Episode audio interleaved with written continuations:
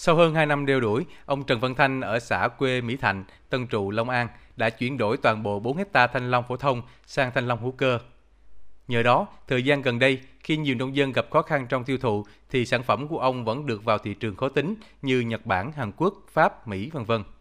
Theo ông Thanh, nông dân cũng biết là trồng thanh long hữu cơ sẽ có cơ hội tìm được thị trường mới, nhưng thực hiện thì không hề đơn giản. Hiện nay giá phân hữu cơ vi sinh, thuốc bảo vệ thực vật đều tăng cao, hàm lượng thuốc công bố trên nhãn hiệu cũng không chính xác và có độ trễ về thời gian. Nếu không cẩn thận thì đến lúc thu hoạch, trái thanh long sẽ không đạt tiêu chuẩn.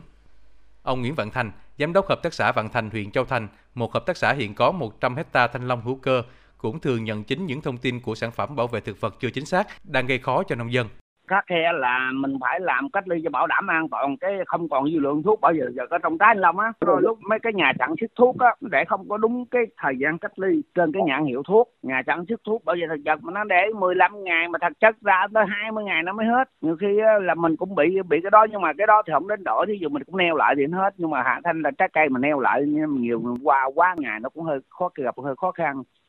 Giá thành sản phẩm cũng là một khó khăn nữa của người làm thanh long hữu cơ. Ông Lê Văn Chính Nhỏ ở xã Long Trì, huyện Châu Thành, tỉnh Long An, trồng 1.900 trụ thanh long hữu cơ ruột đỏ hơn 4 năm nay. Vườn thanh long của ông phát triển tốt, cho trái to, màu chín đỏ, đẹp, tai xanh. Hiện sản phẩm thanh long hữu cơ của ông Chín Nhỏ được doanh nghiệp bao tiêu để xuất khẩu với giá trung bình 15.000 đồng đến 25.000 đồng mỗi kg.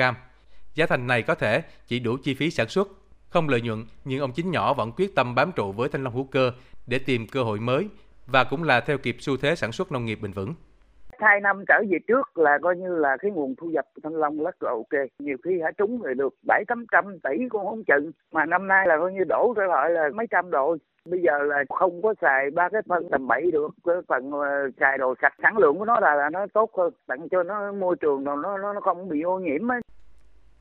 Cả huyện Châu Thành hiện có hơn 1.900 hecta thanh long mà mới chỉ có 4 hộ trồng thanh long hữu cơ với 2,5 hecta. Một số nông dân chưa hài lòng với giá theo hợp đồng của công ty bao tiêu nên một lượng thanh long hữu cơ đang bán trôi nổi. Các công ty bao tiêu giá thanh long trung bình 15 đến 25 000 đồng mỗi kg, tương đương giá thanh long bình thường ngoài thị trường và đặt hàng tùy thời điểm trong năm với số lượng có hạn, khiến nhiều bà con chưa thiết tha trồng thanh long hữu cơ. Tỉnh Long An hiện có khoảng 12.000 hecta thanh long, trong đó có gần 2.100 hecta trồng chuẩn Việt Gáp. Hiện thị trường loại trái cây này đang chịu sự cạnh tranh khắc nghiệt.